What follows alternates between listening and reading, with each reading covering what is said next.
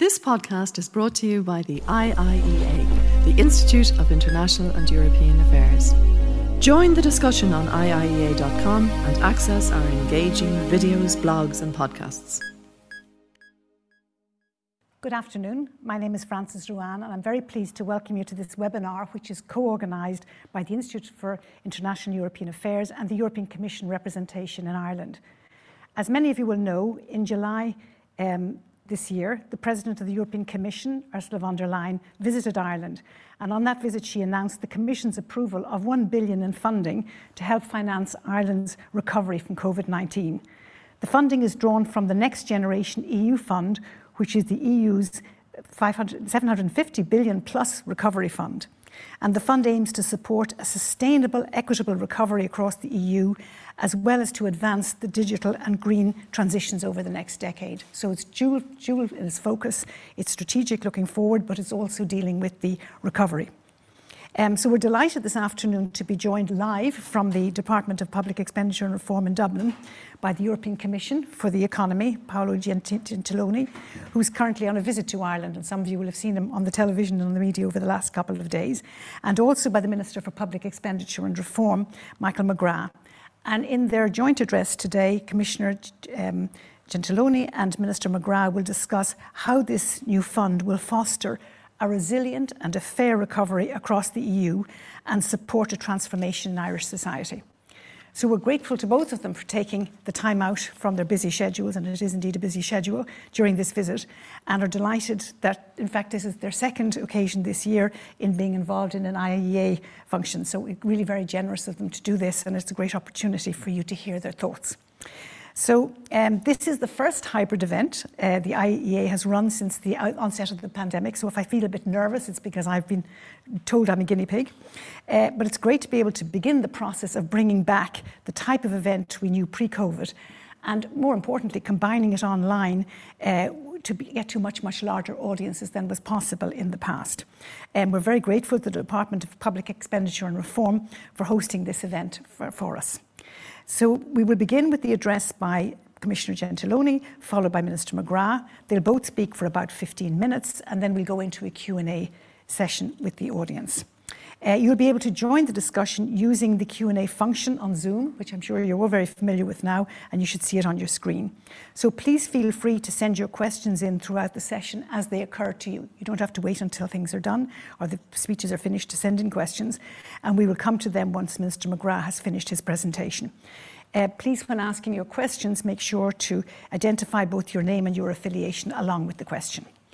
So a reminder to all of you that today's presentation and the Q&A session is on the record and also to say that the IIEA welcomes your tweeting about the event using the handle at IIEA. So let me turn first to formally introduce Commissioner Gentiloni. Um, he has been European Commissioner for the Economy since December 2019.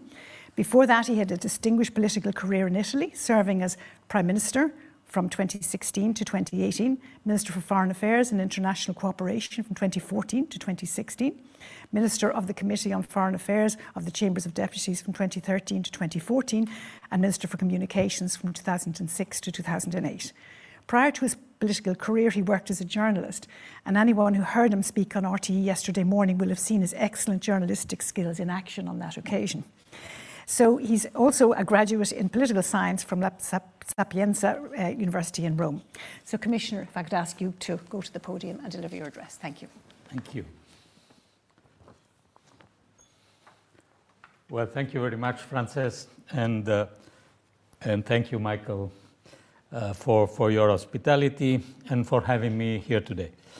Uh, this is my first bilateral visit to a member state since the start of the pandemic, um, and it's important, the fact that we can finally have these uh, uh, meetings, uh, because this also shows that we are moving in the right direction.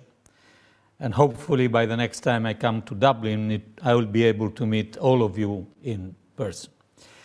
More than 70% of adults in the EU are now fully vaccinated. In Ireland, that figure is impressive, more than 90%. And Europe's successful vaccination campaign is underpinning a strong economic rebound. Growth is accelerating in Ireland and in the EU, with the expansion in 2021 as whole likely to exceed our already robust forecast. Uh, by the way, this morning OECD uh, published a, their more recent forecast, and uh, their expectation for uh, the euro area is of a 5.3% growth, which is slightly uh, higher than our previous forecast. But we share this uh, optimism. And I stress the fact that these figures are comparable with the one of uh, the United States. Uh, a few months ago, we were in a very, very different situation. Of course, we have to build on this positive momentum, and our aim is to put our economies on a more sustained and sustainable growth path. So, not just a rebound, which could be already there practically, uh, sooner or later in different member states, but a stable and sustainable growth. And this is where the next generation EU and the Recovery and Resilience Facility uh, enters uh, with their importance. Uh, next generation EU is an unprecedented response, uh, and as you said, Frances, it is mobilizing up to 800 billion euros in grants and loans uh, in current price. And this is a unique opportunity for all Europe to build back better, as we say, and to drive forward the green and digital transitions.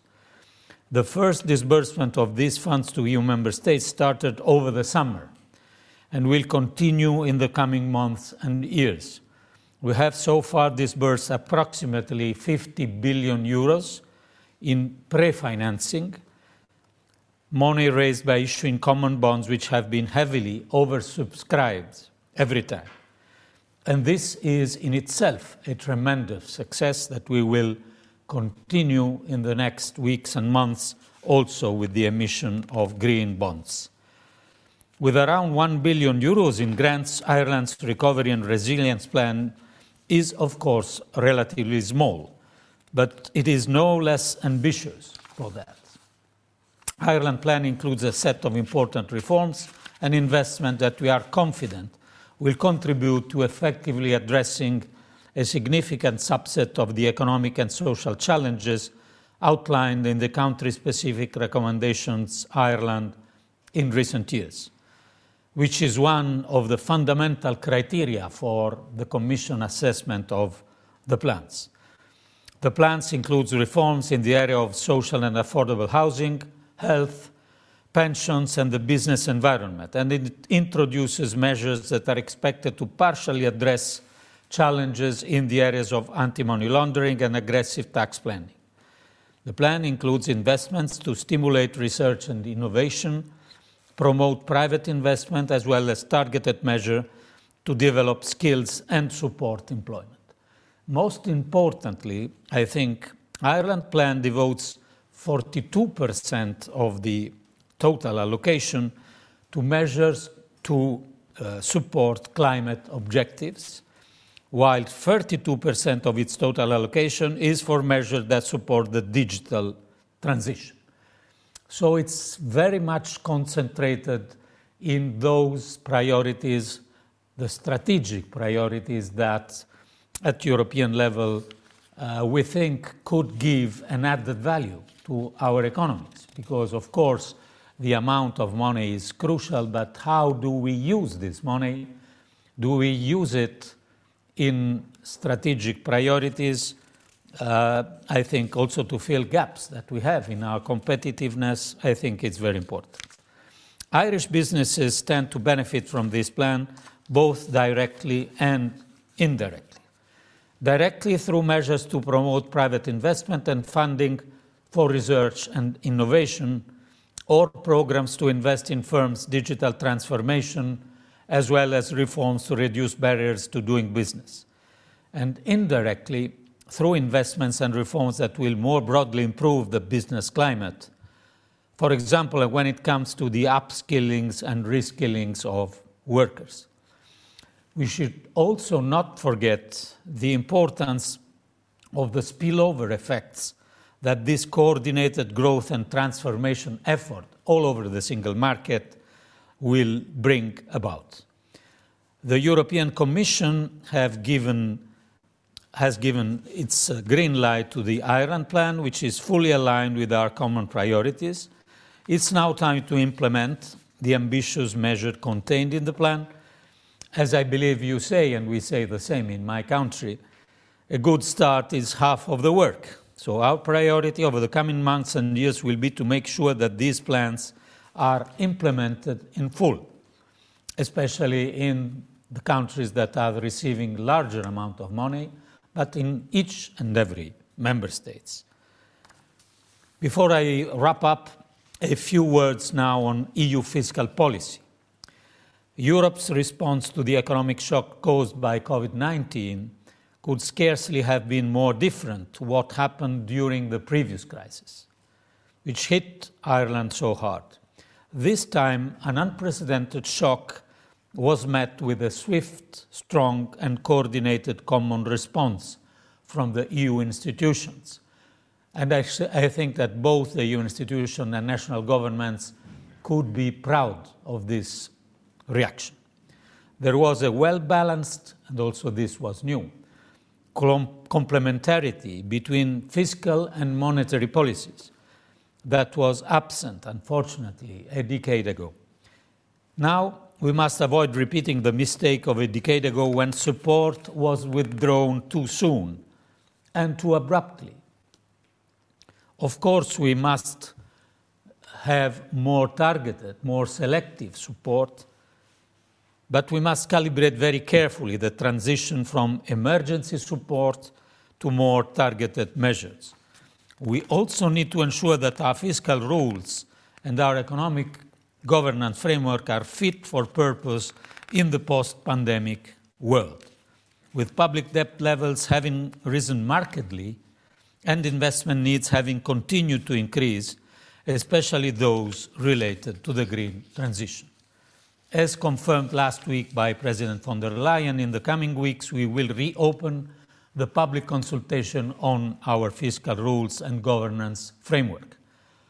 Taking into account the input we will receive and the discussion we will hold with the member states over the next couple of months, we will then assess how to move forward. Uh, thank you and Gure Mov Agwit. Thank you. Thank you very much. I don't know how the pronunciation was, but. Go raibh maith agat, it was lovely. It was really I tried. Good. Thank you. So we will, the next time you're here, um, we'll, we'll explain Tús maith leath na hoibre, which is your half the battle uh, is the work that, that starts well. Um, so thank you very much for that. And I think it is, it is good to remind ourselves actually of the fact that we did learn from what happened uh, 10 years ago, a decade ago, and we've actually done so much better this time. And I think that the learning from that experience was, has, has been, has been very real, and it's not just, it's just, just not, not say so. I think it's, it's very substantial. So I'd like uh, next to welcome Minister Michael McGrath, who is the Minister for Public Expenditure and Reform, and he's TD for Cork South Central. He was first elected to the Dáil Éireann in 2007 and has been re elected in every election since then. And to those of you familiar with Irish politics will know that that's no mean achievement. Um, in his time in the Dáil, he has served as opposition finance spokesperson and on a number of Oireachtas committees. As minister since 2020, he oversees close to 90 billion of government spending, which will of course be related to the spending coming from the EU, the implementation of the National Development Plan, and also the Programme for Public Service Reform. So it's a very broad mandate that, that, he, that he covers out in this, in, this, in this role. So, Minister, over to you to address us. Thank you. Frances, thank you very much for uh, the kind uh, introduction. Um, Commissioner Gentiloni, you're very welcome. And I am uh, genuinely very pleased to take part in this event this afternoon and to welcome you all uh, virtually, at least, uh, to the Whitaker Room here in Merrion Street and I do want to thank the IIEA and the Commission representation in Dublin, and indeed the staff in my own department for all of the work that they have put in to make this event here today uh, a reality.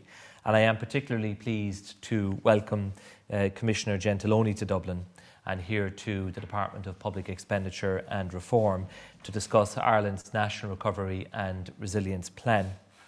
Uh, T.K. Whitaker, whose portrait hangs in the wall here in this room, was, of course, a pioneer of economic development at a time of great economic challenge for Ireland, and we are all still in, inspired by him. The last 18 months have seen Ireland, Europe, and the world face an extraordinary challenge, namely the COVID 19 pandemic, and requiring an extraordinary response at a national as well as an international level.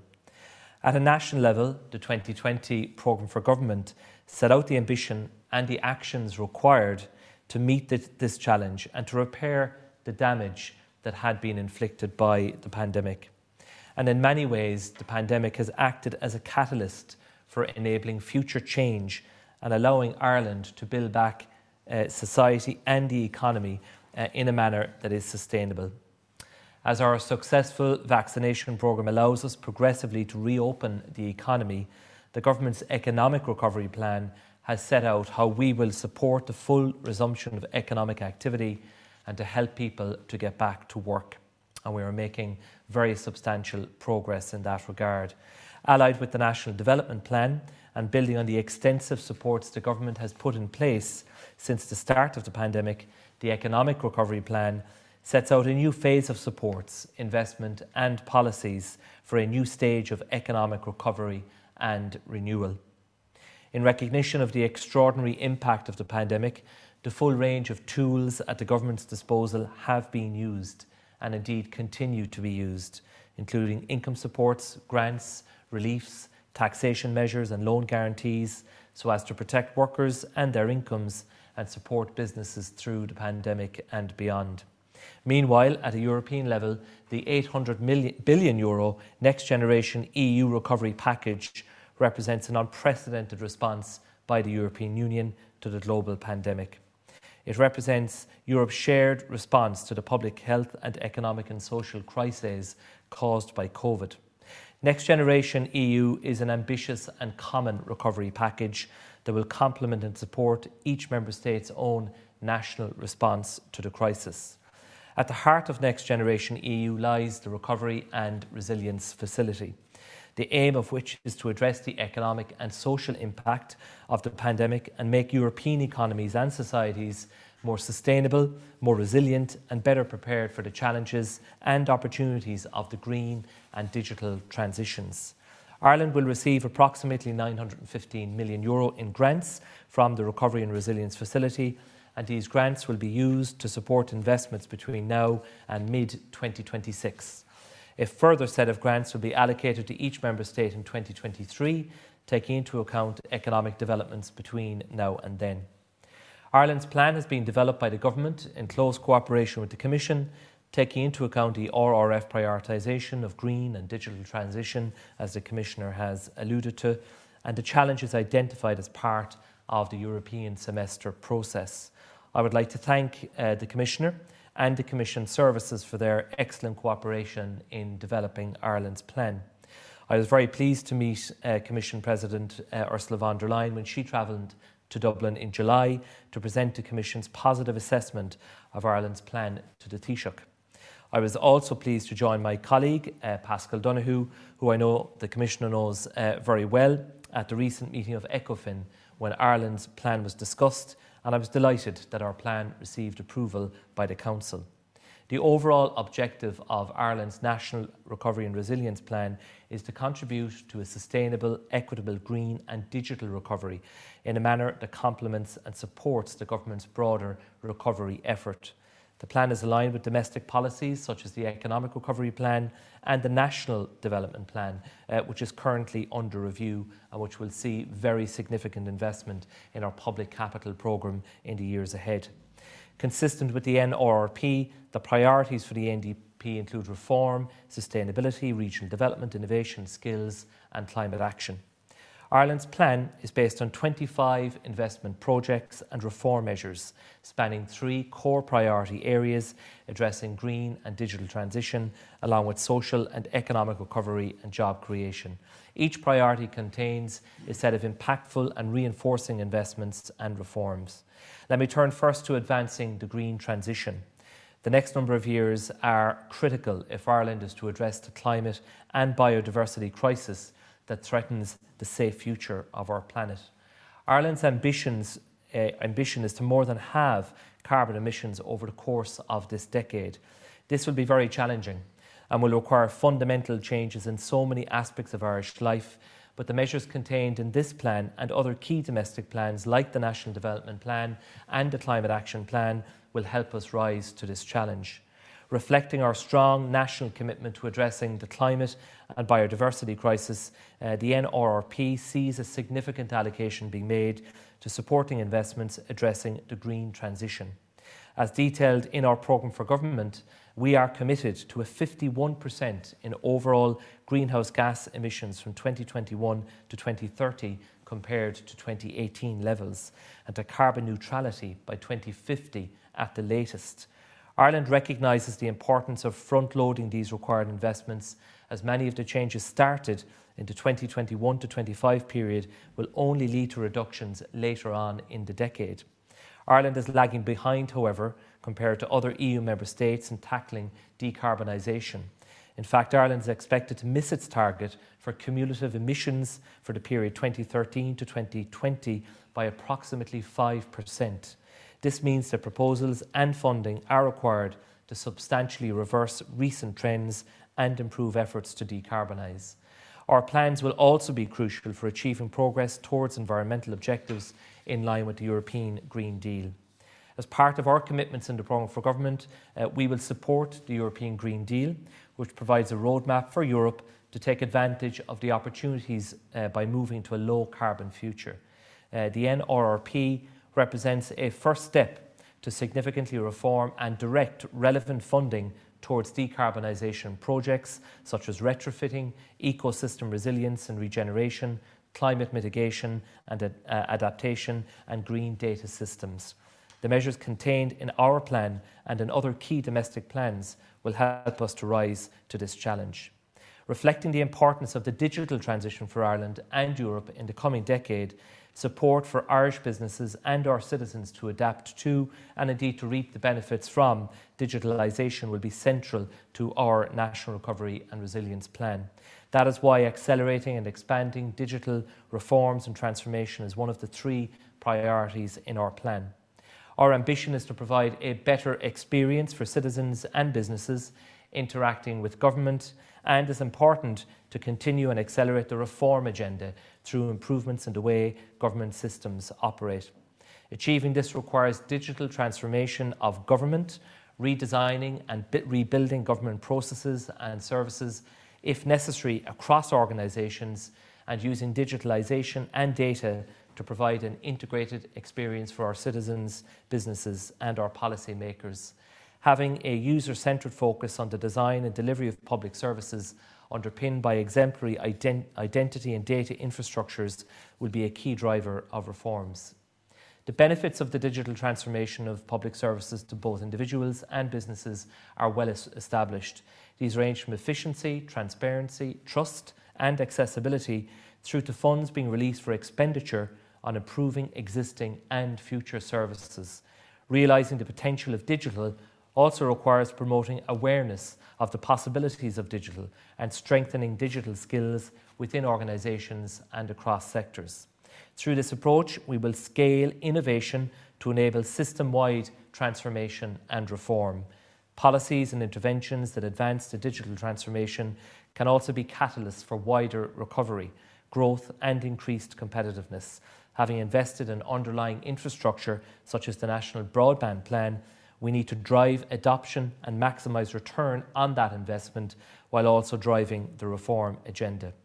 For the past number of years, Ireland has striven to improve digital connectivity across urban and rural settings, to integrate digital services as part of the reform and the transformation of the public service, and to promote the benefits of digital transformation across Irish businesses. The digitalisation of our public service is particularly key given the challenges presented by COVID, with the need for remote working, remote transfer of confidential information, and a reduction in gatherings and face to face consultations. Digital interactions are also less time consuming for people and reduce the administrative burden on both the public sector and companies, which can help support business as economies recover from the effects of COVID. Moreover, given the scale of case management that occurs across public facing parts of the government sector, automating these components will significantly boost productivity, reducing backlogs and freeing up resources for other priorities. Our digital trans- transition will be one of the key enablers for our reform agenda.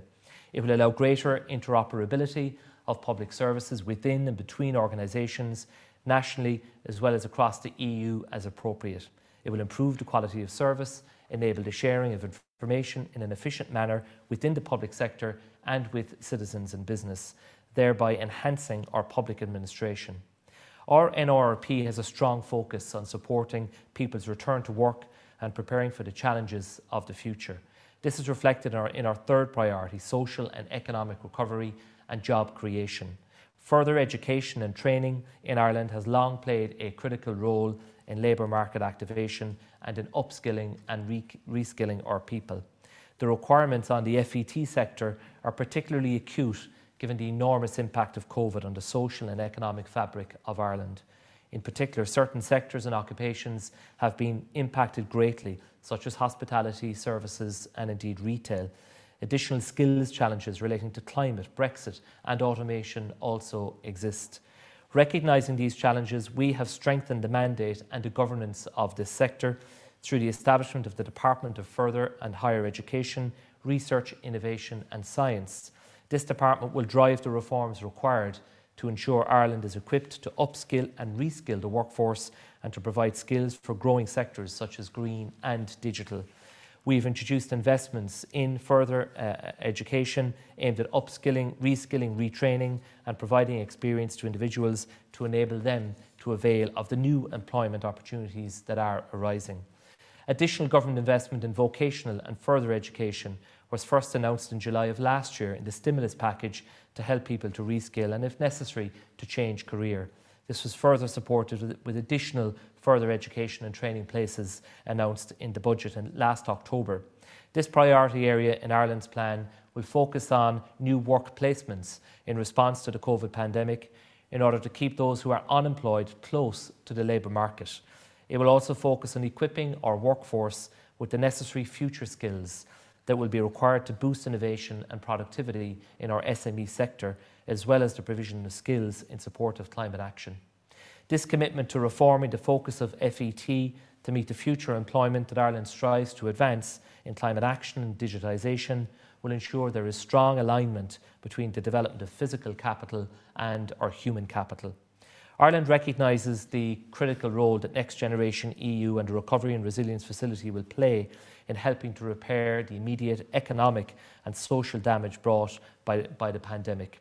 But more than that, they will enable us to move beyond the pandemic and rebuild the European economy. For Ireland, as a successful, open, and global economy at the heart of the EU, uh, this is fundamental to our future interests. And I would like again to thank the Commissioner and his team for their outstanding cooperation in developing our plan. And now we move to the next phase, which is one of implementation. And this phase will be led by myself and my own department in close cooperation with Minister Donohoe and the Department of Finance. And I look forward to continuing, uh, no doubt, with good cooperation with the Commissioner uh, and his team during this critical phase. Thank you very much. Thank you, Minister. It's a, it's, a, it's a huge agenda, and it's great to see the word alignment being used so often because very often, Commissioner, we've had policies in Ireland which have been very good enough themselves, but actually they haven't aligned across the base. And one of the things of having a national development plan is we're, we're more aware of the need and the importance of actually doing that. So I think this is a really, really great strength. Um, so going to just remind the audience that um, if you have questions, to please send them in through the, through the function on Zoom, and we'll come to them as, as, as we go forward. But I'm going to start with the question actually to you, Minister um, for a moment, and you'll know why I'm asking it because it's very current, and as you'd expect, we always like to do, deal with the current. Um, in the past 24 hours, we've seen some significant developments in relation to the future of Ireland's corporate tax strategy. Um, early yesterday, the American Chamber of Commerce, um, which represents key um, multinationals in Ireland, came out with the view that. Well, they really changed their position in relation to 12.5% and really urged Ireland to be part of the global tax deal and not as they had done earlier to stick to what uh, had, they, had, they had wanted previously. Uh, and the, the issue there, I think, is around giving certainty to multinationals. And I think one of the things that a lot of Irish people don't realise is just how important certainty in policy making has been in Ireland over 50 years. So, of course, we're slow to change. But when we change, we want to give certainty and let everybody know where we're going. It's a very important part of our strategy. And then, of course, last evening, the Taoiseach, speaking from New York, sent a message which indicated that Ireland wouldn't necessarily be sticking to its tradition, its, its position in relation to the 12.5%, and that it was, it was engaging very actively in discussions with the OECD. And I know, Minister, you're very much engaged in that, in that process as well with Minister Donohoe. So I, my question really to you is what impact do you see the Taoiseach statements as having on the timeline for discussions of these issues? Um, for example, would you see a decisive change being indicated ahead of the OECD meetings in October, or do you think it will be in tandem with them? Do you have a sense of the timeline that Ireland will want to pursue. Because for us, and, and the Commissioner will appreciate this, it has been a, a, a, major part of our policy. I did my PhD in this area 40 years ago, so I've been around a long time, and this has been a very strong plank, and it's been very consistent. I mean, we've very unusual in globally in the extent to which we've had consistent policy. So I was just wondering, Minister, if you might be able to see, give us some indication of your thoughts at this stage, if you have them, in relation sure. to the developments of the last 24 hours. Thank you, uh, Frances, for, for the question. And it is the unavoidable uh, issue uh, that is the subject of much public commentary. And I think that the Taoiseach's um, uh, answer to the question that he was asked reflects the fact that there is uh, a process that is well underway. And I think Ireland has uh, adopted, through the leadership of Minister Paschal Donohoe, a very considered and a very measured approach to the entire process uh, we have made it clear that we want to be part of uh, an overall agreement. And of course, there are, are two pillars to all of this. And uh, pillar one is one that Ireland is actively supporting, which is the reallocation of taxing rights of multinationals based on where the substantive economic activity is taking place. And signing up to that will come at a cost to Ireland, uh, and it is a cost that we have quantified, as you know, um, which will materialise over the next number of years if that comes to fruition. Uh, pillar two is the one where we continue to have significant concerns uh, about the minimum effective global rate uh, of corporate tax. And for us, the key question is uh, we need absolute certainty as to what we are being asked to sign up to and these discussions are continuing. And we are now entering into a critical uh, number of weeks. And Minister Donohoe has briefed the party leaders and myself on uh, the detail of what is happening uh, in the background. And so he's representing uh, our interests, as you would expect him to do. Uh, we will ultimately make a judgment call when we have all of the facts and all of the information as to what exactly is going to emerge from this process. And there are lots of moving parts, of course, uh, not just uh, on this side of the Atlantic in the European Union, but also in the United States. And we are monitoring all of that uh, closely. And of course, the, the Taoiseach uh, is currently uh, in New York as well. So uh, I think the next number of weeks will be critical uh, as the OECD moves towards, um, from its perspective, trying to reach an agreement uh, in the early part of October uh, and then the further meetings at G20 level and so on uh, later in October. So at this point, Ireland cannot commit to signing up um, because it is not entirely clear what exactly we are being asked to sign up to. Uh, and we do have to protect our national interests. And you have rightly, I think, underlined the, the strategic importance of certainty. And we currently you know, have a policy which has been there now for a very long time. In many respects, it has been the bedrock of Ireland's foreign direct uh, investment policy, which has been hugely successful. Though, of, of, course, tax is only one factor, it's not the only factor. And if we're being asked to sign up to uh, an alternative, then we need to know exactly what it is and we're not quite at that point yet. Because if, uh, if we're being asked to leave behind one chapter of really successful period of certainty and stability, we need to know what we're getting into, and we're not quite at that point yet.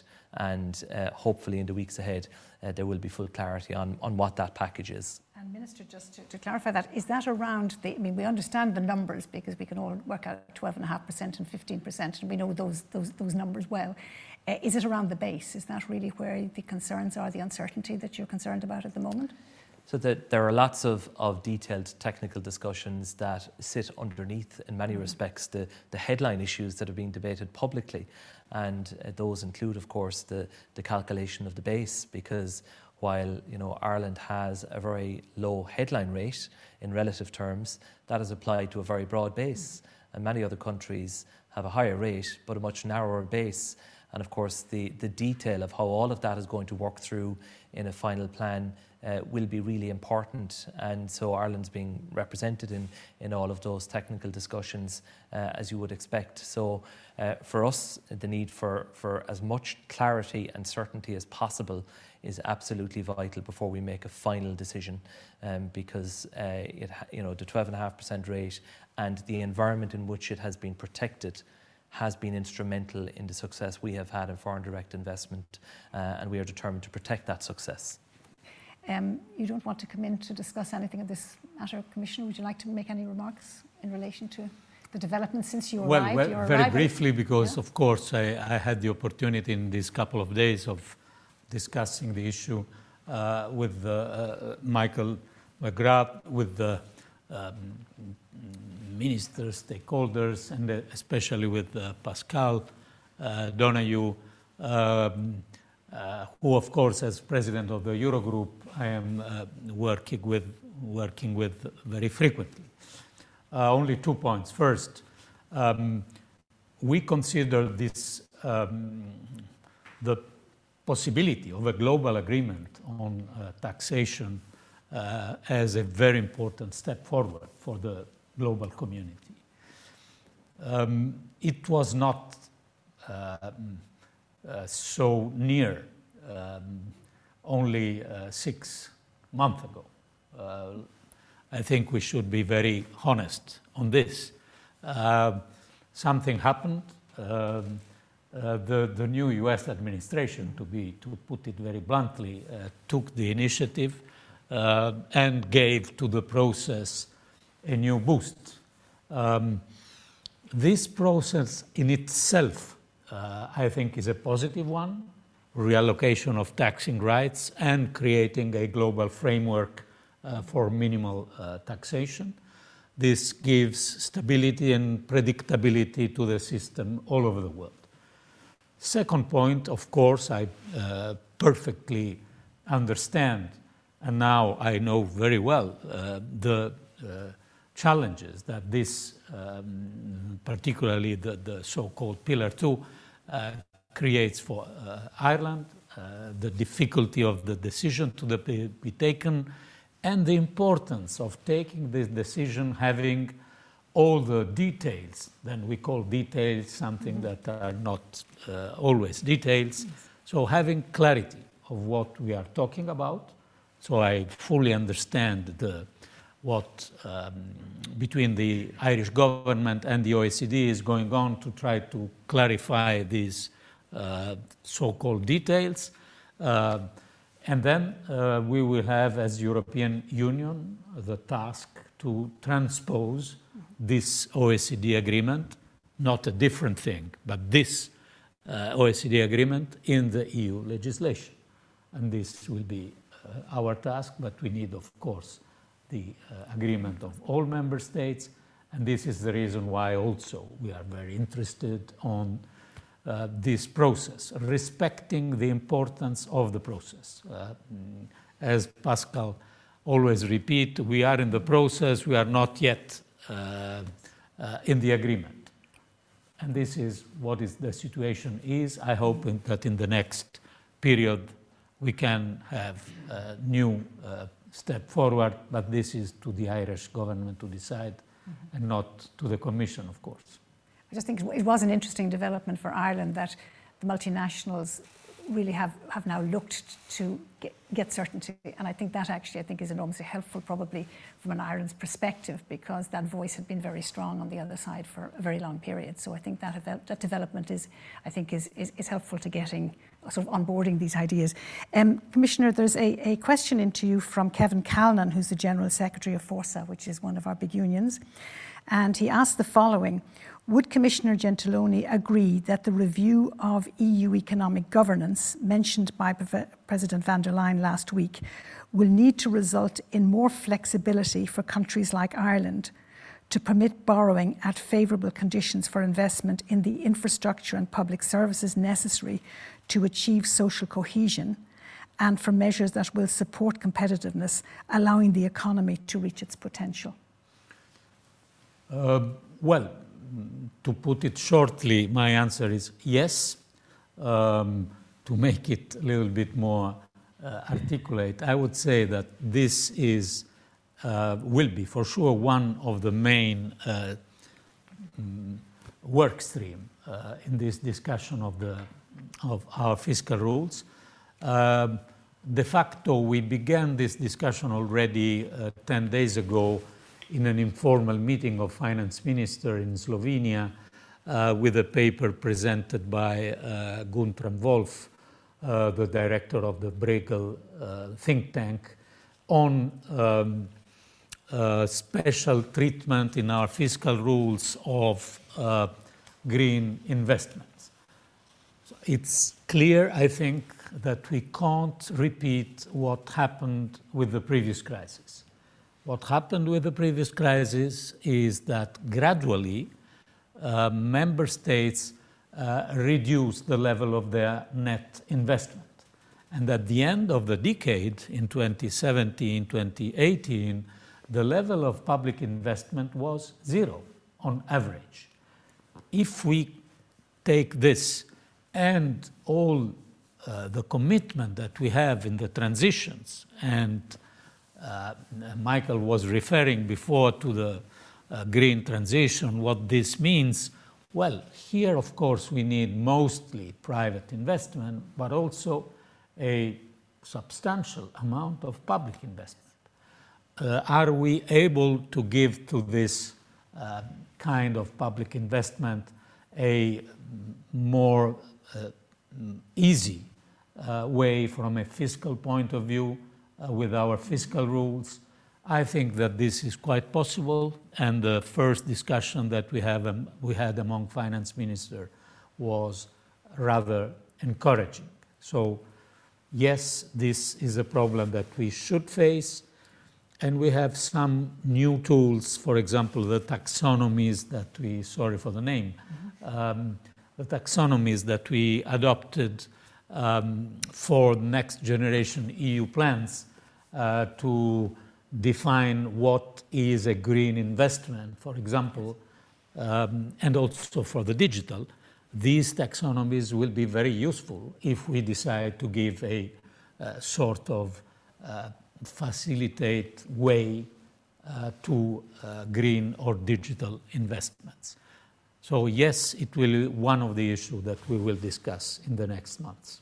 Minister, did you want to make any remark on that in relation to that? I think one of the real learnings from the last crisis is the need to protect capital investment. And, you know, as, as the Commissioner has alluded to, right across Europe, one of the, the real victims of the crisis was public capital investment. Yeah. In, Ireland, in Ireland, it fell by about 60% from peak to trough. And when you take out the necessary spend on maintenance, then that meant you had very little net new investment in infrastructure. And thankfully, we are now in a very different environment because of the accommodative policies of the European Central Bank and the very supportive policies of the other European institutions. And I think that the, uh, the rethinking of the fiscal rules uh, in the next uh, period ahead should reflect that investment in infrastructure, productive uh, investment in infrastructure, is a priority and has to be accommodated uh, within the fiscal rules framework. And I think that that is um, the point that, that Kevin is making there. And he alludes, of course, to, to public services as well. But from my perspective as the Minister in charge of the National Development Plan, you know, I don't want to see future ministers be in a situation where they are uh, at, you know, at the mercy of the economic cycle whereby mm-hmm. capital projects just have to be stalled or, or, or completely stopped um, because that impacts on our ability to recover. We need a good uh, strong commitment to steady state investment in infrastructure. So, in the next three weeks, we will unveil the new National Development Plan in Ireland, which will lay out the plan out to 2030. And the Cabinet agreed uh, in July to the overall financial envelope for that, uh, which is 165 billion euro. So next year, for example, we will invest 11 billion euro in the public capital programme, uh, and only only a short few years ago that was 4 billion euro. So we've seen the scale of the increase, and now the challenge is to make sure we get value for money, mm-hmm. that we have the capacity within the system to deliver uh, on that infrastructure, uh, and to try to unlock some of the bottlenecks that have arisen. And there's a lot of heat in that market at this time, as you know, uh, not least because of the, you know, the impact on the economy for 18 months. Uh, there's a lot of pent up demand for, for construction activity. So there are challenges, but for me, uh, preserving the public capital investment programme and protecting it and enshrining it in the new fiscal rules framework that will hopefully emerge uh, out of the pandemic is really important. So, so, Minister, how do you see Ireland approaching the upcoming debate on the fiscal rules? Um, I don't know whether you saw that, the view expressed in the letter signed by eight finance ministers who were looking to sort of you know, draw a distinction, a deactivation, if you like, of the general escape clause and reform of the, the um, stability and growth path, that these should not be linked. Do you think that that's an issue that Ireland would, would for Ireland? So I think from our perspective, we came into the COVID crisis uh, in in good health in terms of the public finances. We were you know, broadly balanced, uh, and that gave us the capacity then to uh, borrow in the way that we have done uh, to support people's incomes, to support businesses, and to try to help our economy to absorb uh, the enormous shock. So the uh, general escape clause and the support of the ECB, the Commission, uh, and all of the other uh, international bodies, I think, has been really important uh, in that regard. Uh, I think you need a certain level of flexibility within the rules. Mm-hmm. I think if you have rules that are overly rigid and don't take account of uh, domestic national circumstances, I think that can be problematic if they're overly prescriptive. Uh, I think that there, that, so there's a need, I think, to, to, to bring that element into the rules that takes account of uh, a country's specific circumstances while, all, while certainly working towards, for example, a medium term objective in relation to uh, a budget deficit and the need to consistently make progress towards that. And I think the Commission will have a very important role in improving national plans into the future when it comes to uh, um, how you get to that path.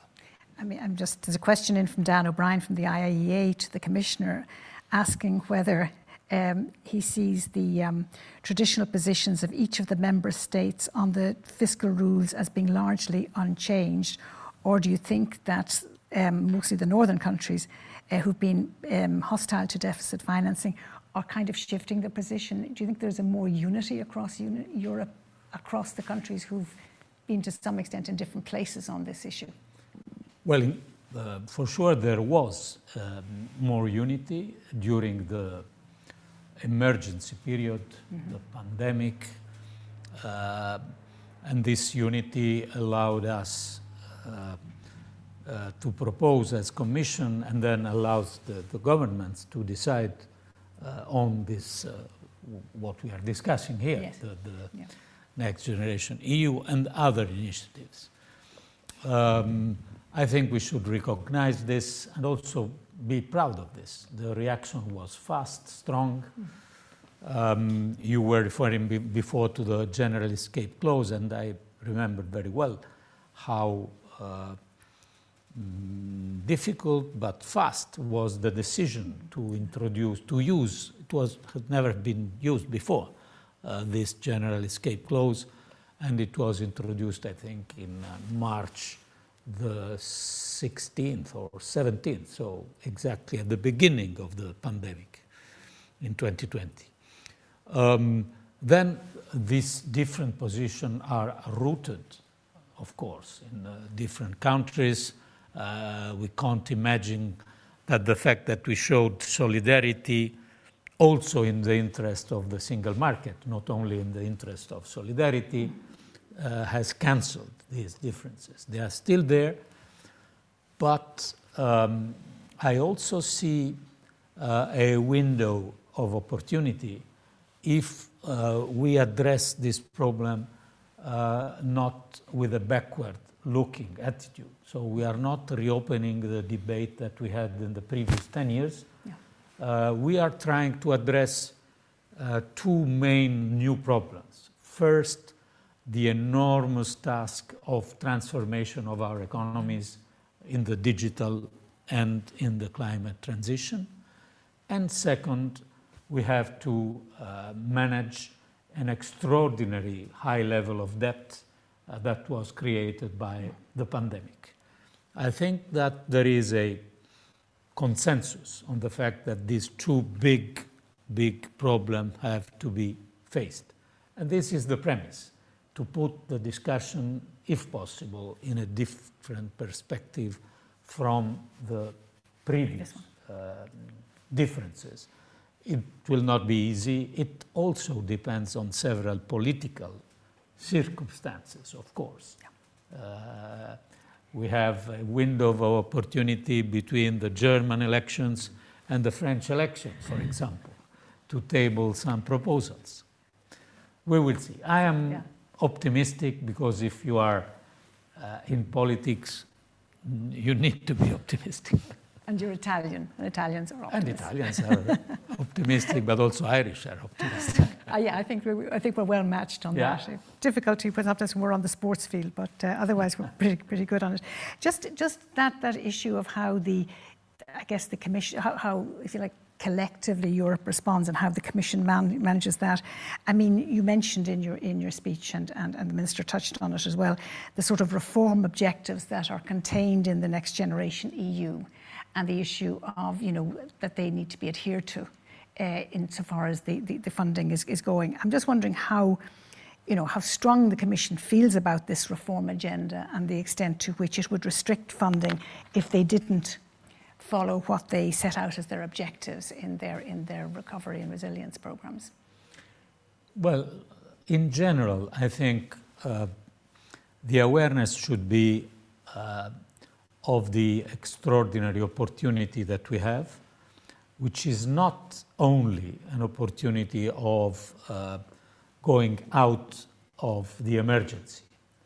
Uh, it is a paradox, but I am quite convinced of the fact that um, the long time that was necessary to take the decision, because we proposed this next generation EU in May 2020, uh, uh, the Commission.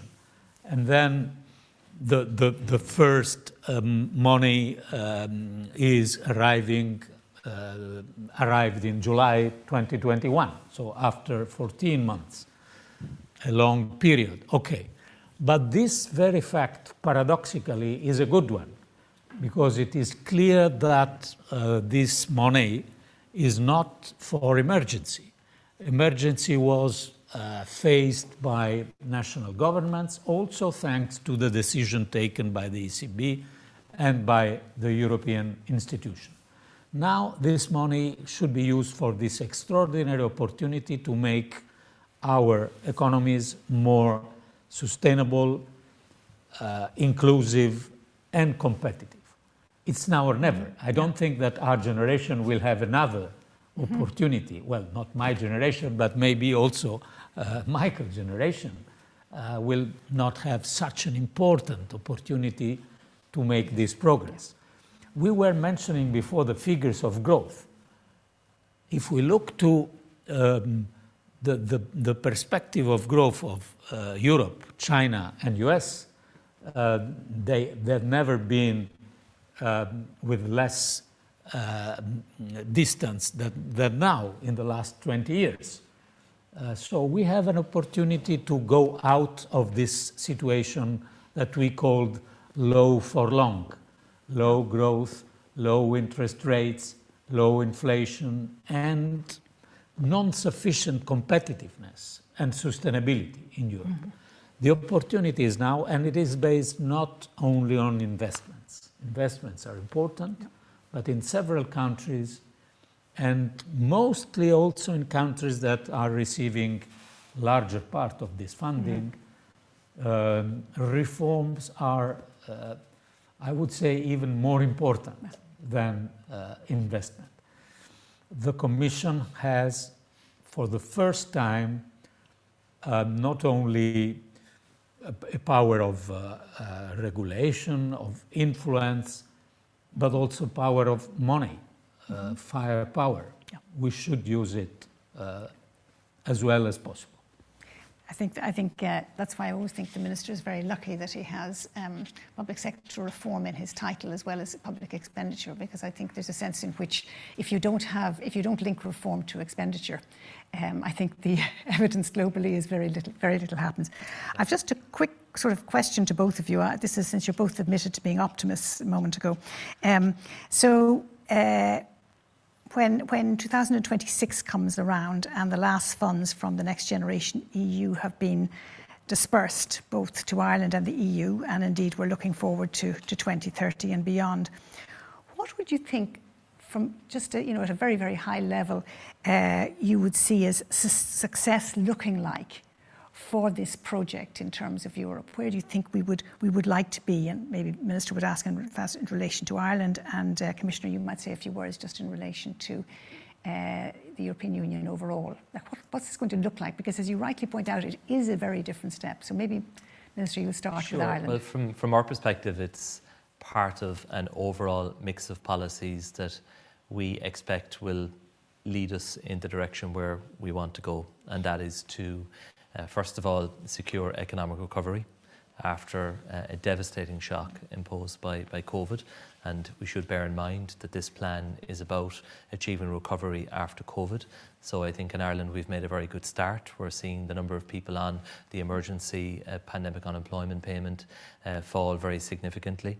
Uh, we now have a very ambitious Pathways to Work programme that will enable us to help the remaining people uh, to find work and also to help people currently in the workforce uh, to change their employment because there will be new opportunities uh, emerging and some sectors are going to experience long term change where there may be less opportunity in some areas, more opportunity in other areas. Uh, and we see enormous opportunity in the green transition. Mm-hmm. Uh, for example, in, in retrofitting uh, both our public sector building stock uh, or residential stock, uh, and also in digitalisation. And we, when you look at the success we're having uh, in, in terms of FDI, uh, then I think you can certainly see uh, a synergy and an overlap there. So for me, it is about uh, Ireland's National Recovery and Resilience Plan helping us to implement our national economic plan in Ireland, which aims that by 2023 we will have surpassed the pre COVID level of employment. Mm-hmm. Uh, we also have to get our public finances back into safe territory. That means reducing the deficit gradually mm-hmm. over the next number of years. That won't be easy. Uh, for me, it means the, the saying unwinding, no. Uh, saying no, it does indeed involve saying no. And it means in the short term, you know, putting train the, the unwinding of the exceptional COVID related spending, mm-hmm. because that, that's what helps to get us back uh, towards safe territory. Uh, and then on the climate action side, you know, Ireland's um, National Recovery and Resilience Plan, funded here by the European Union, will play a really important role in driving the change across enterprises, across transport, across energy policy. We're going to provide direct grants to businesses now uh, through this EU funding uh, to help them to make the transition. So when I look at our own recovery plan, uh, the EU funded Recovery and Resilience Plan, the National Development Plan, the climate action plan, it is all about getting us to a point where our economy is uh, on a sustainable footing, public finances are back in safe territory, and undoubtedly this plan will help us to achieve all of that. So, Commissioner, a few words. I know you've a plane to catch, and the Minister's to be the far side of town, although you'd never guess.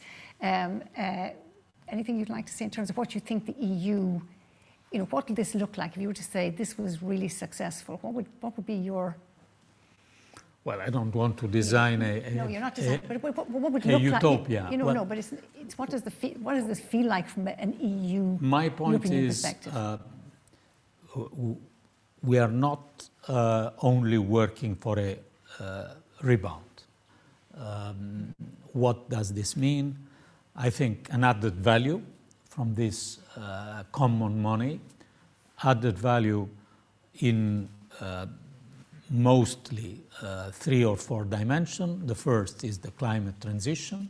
We can use this money and the fact that we are concentrated almost 40% of this money on the green transition to strengthen our position of uh, leaders at global level of this climate transition. Of course, this will not solve the, the, uh, the green uh, challenge because we know that only 7% of emissions are coming from the EU.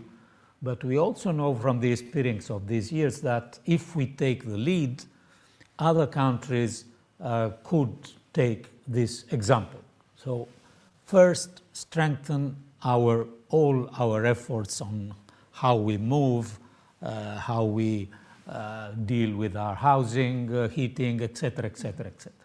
Second, uh, our digital competitiveness, efficiency, um, digital divide, but also global competitiveness. Mm-hmm. We are lagging behind from this point of view.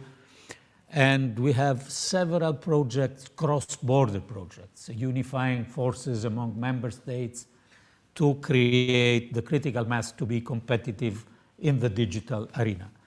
And thirdly, to have uh, this lesson learned also of the necessity during this crisis to have social inclusiveness, uh, good functioning of healthcare systems. Mm-hmm. So, this kind of Europe uh, leading the green transition, more competitive uh, on the digital uh, future, and with a, a stronger social demand, uh, dimension is possible with this kind of common investments if they are targeted and if they are linked to reform.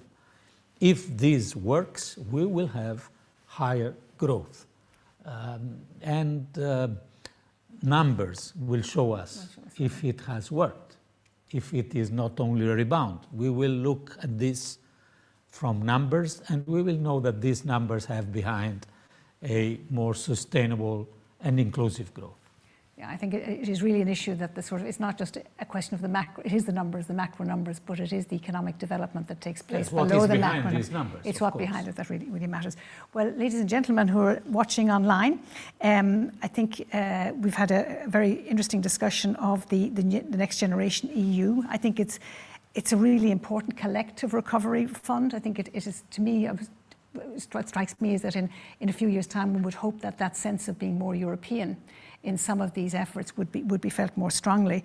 Um, and I think what it has shown, though, is that the EU can work together um, to address a, a, common crisis. I don't think we've wasted this crisis at all. Um, arguably, we, we, we, some of us may have wasted a little bit of the last crisis. Um, but we deal with the crisis and then support the long-term, long-term objectives uh, for, for, for, the European Union. Um, and I want to thank you, Minister and, and Commissioner, for your time today. Um, and could I just say to those of you who are watching in, if you have friends or colleagues who are not able to attend online today, that you can let them know that the webinar will be accessible on the IIEA's YouTube channel and the audio of the events will be uploaded on the IIEA's SoundCloud, Spotify, Google Podcast, and Apple Podcast accounts. So you have no excuse for not uh, seeing it or hearing it if you haven't. So thank you all very much this afternoon, and thank you both again, uh, Commissioner and Minister. Thank you, thank you. Thank you very much. This podcast is brought to you by the IIEA, the Institute of International and European Affairs. Join the discussion on IIEA.com and access our engaging videos, blogs, and podcasts.